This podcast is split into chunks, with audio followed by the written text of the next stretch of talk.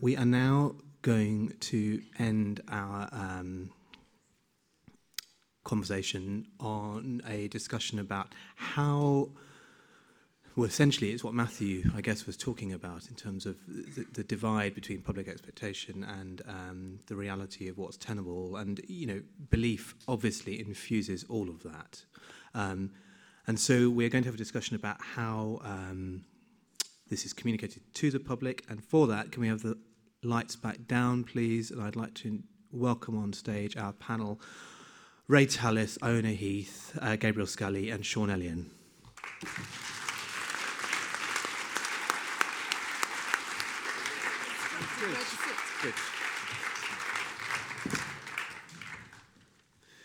I'm just going to break with tradition a bit and ask you all to just introduce yourselves, please, to the audience. Starting with uh, Sean. I'm Sean Elyan. I'm a consultant oncologist and I work with uh, SAM here in Gloucestershire. And uh, for part of my time, I'm uh, medical director for the Acute Hospitals Trust. I'm Ray Tallis. I was professor of geriatric medicine at the University of Manchester for 20 years I'm now retired and I'm a writer. I'm Gabriel Scally. I'm a public health doctor. I was regional director of public health for the Southwest for about 18 years until the end of March when I left my employment at the Department of Health. I'm now uh, an academic in the University of the West of England, where I uh, direct the WHO Collaborating Centre on Healthy Urban Environments. I'm Iona Heath. I was a normal, I think you described us as normal. Mm. I was a normal GP in Kentish Town um, in London for nearly 34 years, and then I was president of the Royal College of GPs for three years, and that stopped a week ago, and now I am planning to be a domestic goddess. okay, well, you have five minutes each to talk about, um, well, communicating with the public, however you uh, conceive of the challenges and issues around that. And if we could start with you, Sean, thank you.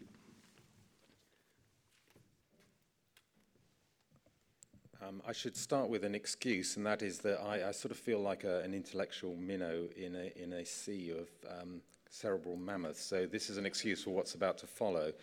Um, but a little while ago, I was um, somewhat shocked by the response to a question I asked a patient um, when I was offering her discharge after six years from my first meeting with her. Um, she accepted the offer of discharge and um, just to tell you the story a little bit, that Mrs. Jones, or oh, that's the name I'm going to give her for the purposes of this, presented when she was 75 with a high grade non Hodgkin's lymphoma, extremely unwell. And I discussed with her the options for treatment, which were active uh, treatment with chemotherapy with approximately a 40% chance of cure, or best supportive care with an anticipated lifespan of probably four weeks in those circumstances. She went away very briefly and discussed this with her family and came back and uh, decided to have treatment. And um, she had six cycles of chemotherapy, had a good response to treatment, and then went on to follow up with no side effects, long term side effects from that treatment. And it was at this point, six years on, when I offered her the discharge. And uh, as a parting shot, as she was just about to walk out the door, I said, uh, with the benefit of hindsight, was that worthwhile having the treatment? Was it the right decision that you made six years ago? Uh, possibly some way of massaging my own ego, I suspect. Uh, the answer was an absolute, definite, un, unrequited no. It was the wrong decision. And when I explored that a bit more, when I got over the, being very crestfallen, she pointed out that all her friends had died, her family who rallied around at the time of the illness disappeared and virtually never visited her in the interim six years and uh, her raison d'etre had disappeared. And so for her, that uh, facing death at that point gave her the opportunity to say no to treatment, but she possibly was coerced, I don't know, by her family to have treatment at that time. So I would suggest, and in a way this echoes much of what we've heard over the last day and a half, that this was a success for science and a, and a disaster for the person. Um, looking at that more broadly, um, I'm very fortunate, as, as I've illustrated in my role, the dual role within, within the organisation here in Gloucestershire as a clinician and a medical director. And, and this uh, job affords me the opportunity to communicate more broadly with the public, or at least observe communication with the public more broadly on a regular basis. And uh, recently, uh, I'll just tell you a bit of a story about um, uh, a series of events we held with regards to reconfiguration of services in Gloucestershire for paediatrics, stroke, and trauma care. They, they are politically hot potatoes, potentially could produce a very angry response from the public and from health professionals, and even uh, march in the street in a public outcry. That didn't happen, and I think the reason that didn't happen was because we were massively um, advantaged by having a range of clinicians, nurses, doctors, AHPs who stood up on public stages, a bit like this one, and put forward the case for change. And the public were convinced by that case in that discussion. And I think there's a lesson to be learned from that. Now, on the basis that I've now relayed two anecdotes, and that's the plural that we're allowed to get data, that is definitely data that I've just quoted to you. I really strongly feel, and Sam's alluded to this earlier on, that we're at a point now where we need to engage much more broadly with the public debate. Um, we need to explore and, and as, as Mark Waters said yesterday, co-create the answers to a series of questions about healthcare provision over coming decades. The last few days of Medicine Unboxed has left me even more convinced that a purely scientific and mechanistic approach to solutions uh, in a climate of shifting demography and limited resources and changing expectations, which we've heard about today, will not produce the right outcomes for the people we serve. I feel very strongly that we fail to credit the public with the intelligence they hold. Uh, and as in recent, the recent furore over the Liverpool care pathway, we often blame the press when we should be asking why we're not communicating better with the public. I was particularly struck yesterday uh, by repeated applause, and indeed we've seen it again today, uh, when Richard Horton raised comments about, about various things in the, in the discussions on consultation. It, it may have been that the value of uh, his comments were much higher than the other members of the panel, but I suggest he understands the art of getting the message right and putting over, in this case, to the audience better than others. And the response from the audience was an illustration of how we should be communicating. We need to pitch it right for the public, but we need to learn that lesson. So, moving forward with this agenda, we rely heavily on nurturing mutual trust uh, between healthcare professionals and the public, and I mean mutual. There's no doubt that this trust has been undermined in recent years, and we've heard about this today with Shipman and Winterbourne View and numerous other examples. I don't think the Francis report is going to help us in re- restoring that trust. In addition, in addition, uh, and again as we heard earlier today, the doctors' strike has, I think, illustrated to me that there is a gap between the doctors' perception of where the public are and where they are. And that, I think, further threatens the trust that exists.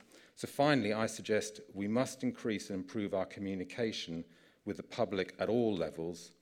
And unlike the result for Mrs. Jones, who I talked about at the beginning, we must strive to deliver the right outcome. What I feel is that uh, my hero, Jo Shapcott, who spoke yesterday, got it right when she talked about a, com- a communal future.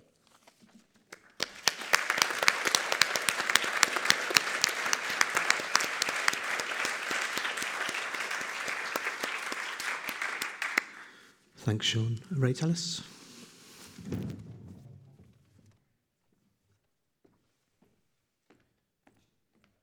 was frightened I'm going to fall over on the stage or my flies are open. I hope neither of those things are true. um, I think before we look at how we communicate outwards, I think we need to think about how we communicate with each other. And if I'm a bit preoccupied with this, it's because I think I've failed in my opening remarks to communicate at least two points that were central to what I was thinking. First of all, that evidence based medicine is a necessary but not a sufficient condition of good care. And I gave the reasons why I thought it wasn't a sufficient condition. And one of the most important ones is, of course, evidence based medicine deals with the general patient, and there's no such thing as the general patient. There is always a patient, or indeed a person, who is temporarily a patient. And of course, it's very important that when you're offering evidence based medicine, that you're not offering it as a robot who happens to be a node in an algorithm. All of those, I think, one could perhaps take for granted.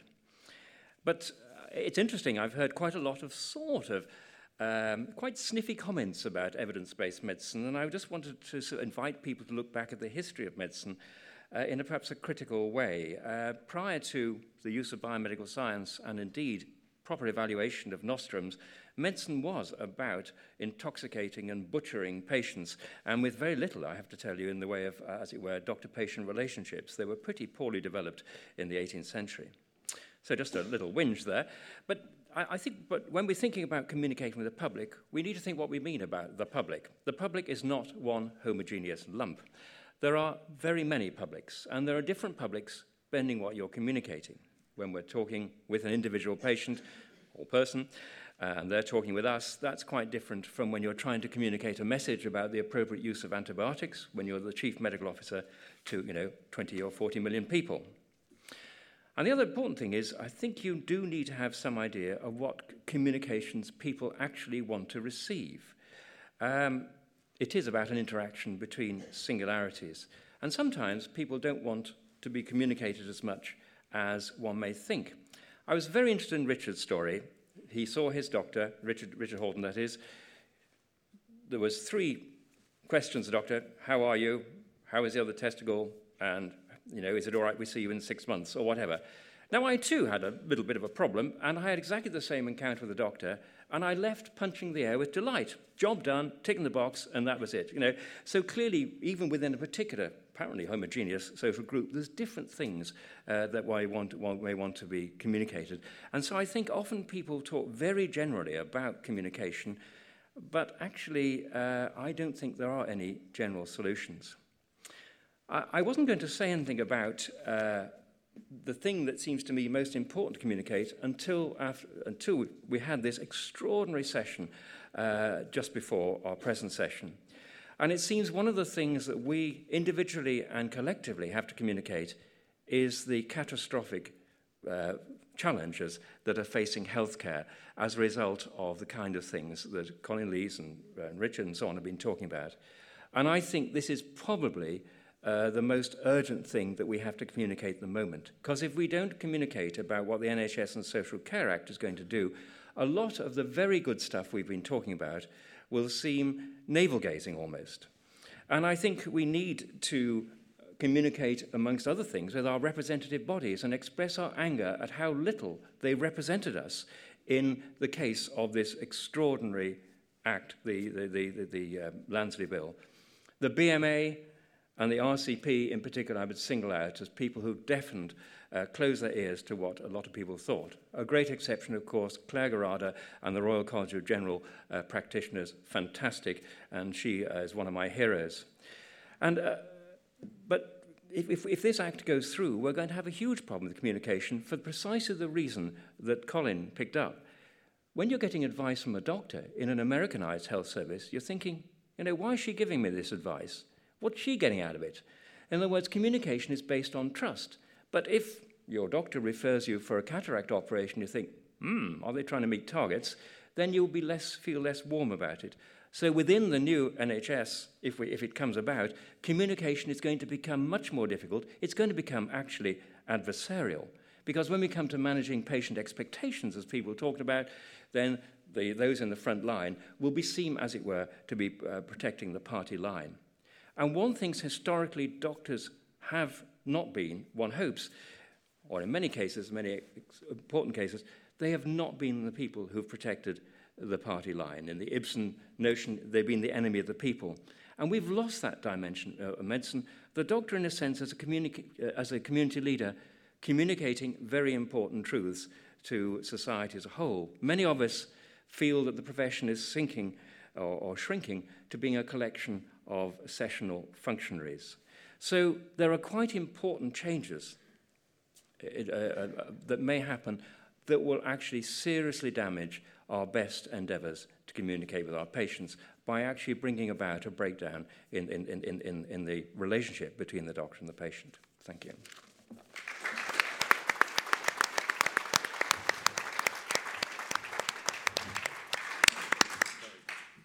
Thanks very much, Ray. Thanks, Gabriel. Thank you. Um, I wanted to make four points, I think. When I was starting to think about what I would say, what I would communicate to you today about communication between uh, the medical profession and the public, I, uh, one of the thoughts that came back to me was from very early in my public health training, uh, learning a little bit about health education, as, as, we, as we termed it then. And uh, one of the barriers that I remember distinctly being talked about was the lack of public understanding of uh, actually how their bodies work. And uh, I had a little look on, on, on, on the web and I found a, a survey that was done earlier this year, and it was of uh, 2,000 people. It was done by the Museum of London because they were uh, putting on an exhibition about anatomy. And they, this survey showed that 50% of people couldn't identify the location of their heart. 60% couldn't name their blood type, 62% didn't have uh, a notion about the function of their pancreas, and 74% uh, didn't know that the liver was the biggest internal organ of the body. So I really wonder how, with all our expertise, and no matter how good our communication um, is with the public, how, how, how much the public can actually understand unless we do something about the woeful state of education of the public around how their bodies work and operate. One of the great disappointments about the, uh, uh, in May 2010, as the Labour government was coming to its end, was the failure uh, to pass the legislation requiring or the regulations requiring compulsory sex and relationship education in, in, in school. And I think uh, uh, the Conservative politicians who stopped that happening Um, uh, that, uh, that was a, a dreadful thing to do because it showed every sign of passing and should have been passed. And uh, I'm delighted um, to hear Yvette Cooper say that one of the first acts of a new Labour government will be to pass that because uh, I've done a lot of work on teenage pregnancy, and one of the constant themes of teenage pre- pregnancy, particularly of uh, a very early teenage pregnancy, is that young women don't actually know how their bodies operate and don't know anything about sexuality and about relationships. So, my first challenge about communication is well, in order to communicate, the first thing we have to do is communicate to, particularly to young people as they're growing up, about their bodies and about how their human body, about how their own body works. The second thing I think that uh, impedes me in my communication um, uh, attempts is, and uh, you may well have touched on this yesterday, I got some hint in the previous discussion that you did, and that was about access to the science. I, I am a great fan of uh, evidence-based medicine, but I bloody well can't read the papers. I, I, you know, I was writing something yesterday about um, children and food uh, and uh, their access to food and the effect of, of salt, of uh, saturated fat, etc., etc. And time and time again, I ran into paywalls. The literature is there. Uh, it gives me a tantalizingly um, inadequate abstract of the paper, but I then can't get the bloody paper. And I go through Athens, and I can't get in through that. And then I go through various other uh, pathways to try and get my, navigate my way through. And uh, you know, this is a nonsense. Uh, this is an absolute nonsense. We're generating all this scientific uh, endeavor and uh, uh it, research findings, and that I or members of the public can't actually see them. So, access to science, I think, is extraordinarily important.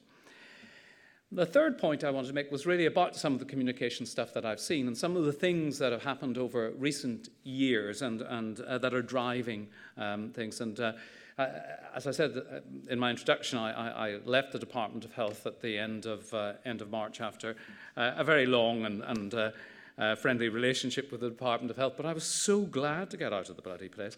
Um, because I was actually able to say outside the Department of Health what I, what I felt. And one of the things I've really disliked over the last number of years has been the Change for Life campaign. You know that thing with those little coloured plasticine men and stuff like that, oh. telling people to do things, and putting the whole way in which we put the responsibility on the individual for ill health and saying what you need to, uh, finger pointing, but in with plasticine fingers who don't have any fingers. Um, uh, what you have to do is you have to sort yourself out. You don't, we don't have to sort out the alcohol companies. We don't have to sort out, sort out the food companies. We don't have to sort out the transport system of the country. It's you have to sort it out. Just do what these little plasticine figures are telling you uh, to do. And an example of, of, uh, of, what the effect that that communication has, and other communication, some of the other programs that have run, like Change, uh, not just uh, Change for Life, but the, the Five a Day program, for example. The uh, 2009 Health Survey for England uh, reported on uh, people's responses to their survey about levels of physical activity. And uh, you'll know that the chief medical officers uh, and the Department of Health's recommended level is five times 30 uh, minutes of, uh, of, I was going to say sexual activity, physical activity per week. chance would be a fine thing. Um, five times 30 physical activity a, a week. And uh, the response was very encouraging. It was 39% of men and 29% of, of women responded that they uh, took their five times uh, 30 minutes of physical activity a week. Uh, and then they took a subset of that, they attached accelerometers to them, and the accelerometer data showed that 6% of men and 4% of women was the real figure that uh, took the physical activity. So I think a lot of the communication that we've been doing around health has been telling people the right answers to give when they're asked uh, uh in questionnaires. And that's why when you look at the distribution of co- uh, consumption of uh, fruit and vegetables, you get this big peak at five. Why is that? Why is that? Now, the interesting thing was that children didn't lie. When the same study about uh, uh, physical activity was done on children, they didn't lie. They gave accurate, uh, uh, accurate responses. Um, and my final point was about the role of doctors in all of this. And I, um, one of the things I really noticed the role uh, uh, over my medical career has been the way in which doctors have withdrawn from uh, the arena of civil society. The first public health paper ever published in this country was Prevention and Health Everyone's Business. Mar- uh, uh, Barbara Castle was the Secretary of State. And in that paper, it argued against the compulsory wearing of seatbelts because they were an infringement of civil liberties. Within a year, Parliament had passed law requiring compulsory front seat belts, and that was because of the medical profession's campaigning. It was the medical profession that set up Action on Smoking and Health and set in train uh, the great change that we've seen in smoking habits. More to be done, but the great change we've seen. In the medical profession, campaign for uh, crash helmets, for you know, and, and there are great people like Jonathan uh, Shepherd in, in Cardiff, who's been campaigning, um, a maxillofacial surgeon, who's been campaigning for shatterproof glasses with great success uh, along the South, uh, South Wales. Fantastic achievements. But by and large, the medical profession are back into what Ray called, uh, what was it? Um, uh, sessional functions, uh, uh, a, a, collection of sessional functionaries. Um, and we have left, uh, opted out of civil society. And I look at, uh, you know, for example, one of the things I get very cross about is uh, childhood obesity and the notion that we need to do more in schools, teachers need to do more, and we need to have more physical activity in school. In Bristol, and the data is available for everyone in the country, 34% of primary school children um, travel to their primary school by car in Bristol. 34%, and we are concerned about childhood obesity. And the reason why, I don't blame the parents, it's really, I, as a cyclist in Bristol, it is really survival uh, skills that you need. And uh, parents are um, okay, well, concerned about the safety of their children. Sorry, is that all right? And, but just think of the communication value if every paediatrician in the Children's Hospital in Bristol in their white coats with their stethoscope walked down the hill from the Children's Hospital to the City Council when the Transport Committee was uh, meeting and demanded, demanded that every child should have the right to walk or cycle safely to and from their school. That's the sort of communication with the public, and that's the sort of communication uh, arena that the medical profession and other health professions should be in. Thank you very much.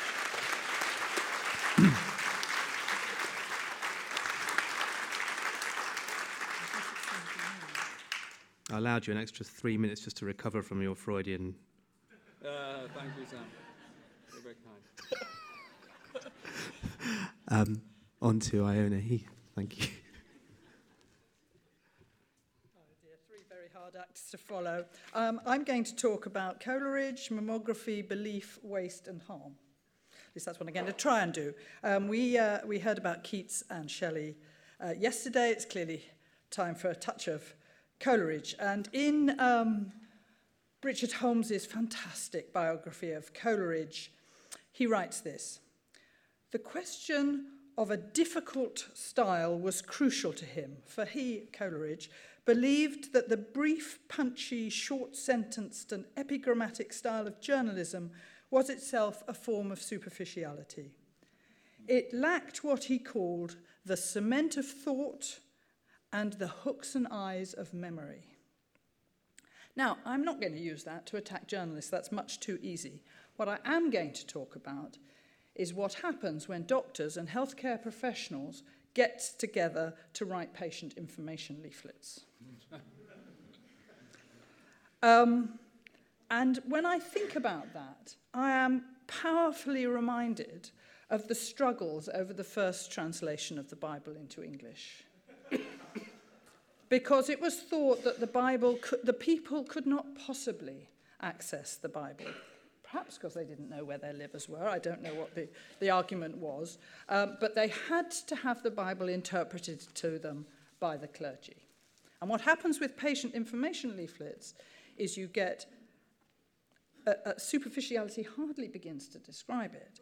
Um, and, you, and you get this, this incredible simplification of very complex topics. Mammography is a clear current example.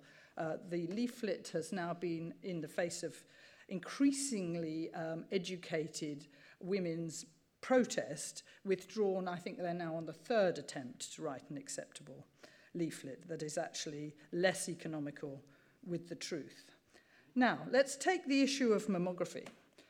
The whole um, cancer prevention industry is based on two unsubstantiated beliefs. The first one is that prevention is always better than cure, incredibly seductive, not actually proven in cancer, and that you can draw a clear distinction between a benign and a malignant cell. Nature is full of continuums, it's very rarely um, has clear distinctions. So we have a whole industry of doctors and other healthcare professionals and even politicians committed to trying to prevent deaths of women from a horrible disease. Absolutely laudable.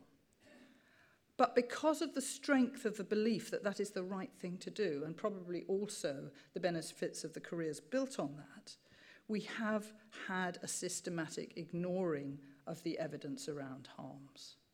It is now absolutely clear um, that mammography programs cause harms through overdiagnosis, um, and that you, you are going to label at least 10 people as having cancer and having treatments for cancer and going through the whole uh, psychological trauma of labeling yourself as a cancer survivor um, for 10 people for every one person you might save. And that's all based on old evidence because as the treatment of um, breast cancer by wonderful oncologists improves, then the benefits of screening recede. Um, but the reluctance to accept the evidence, to provide women with information um, that would enable them to make a genuinely informed choice about a very difficult balance of risks and, uh, uh, uh, and probabilities um, has been really quite extraordinary. And it has been said um, fairly openly, but there's a clear undercurrent that if you tell women about the possibility of overdiagnosis, you, less women will attend and the mammography program will be even less effective. That is like telling um, people that they can't read the Bible. So I think there is a, an urgent need for doctors and other health professionals to be much more honest about the limitations of medicine, about what we can achieve, about how difficult some of these decisions are, that they have to be struggled with. I mean, there are all sorts of other areas where we, we should be talking about this. You know, the rhetoric about how easy it is that, uh, to stop, uh, to, to protect children. You know, that is the most difficult decision a GP ever faces, I think, is the decision to refer a family to social services on the grounds of child protection. Yet it is portrayed as just a simple decision. So that was my message. Thank you.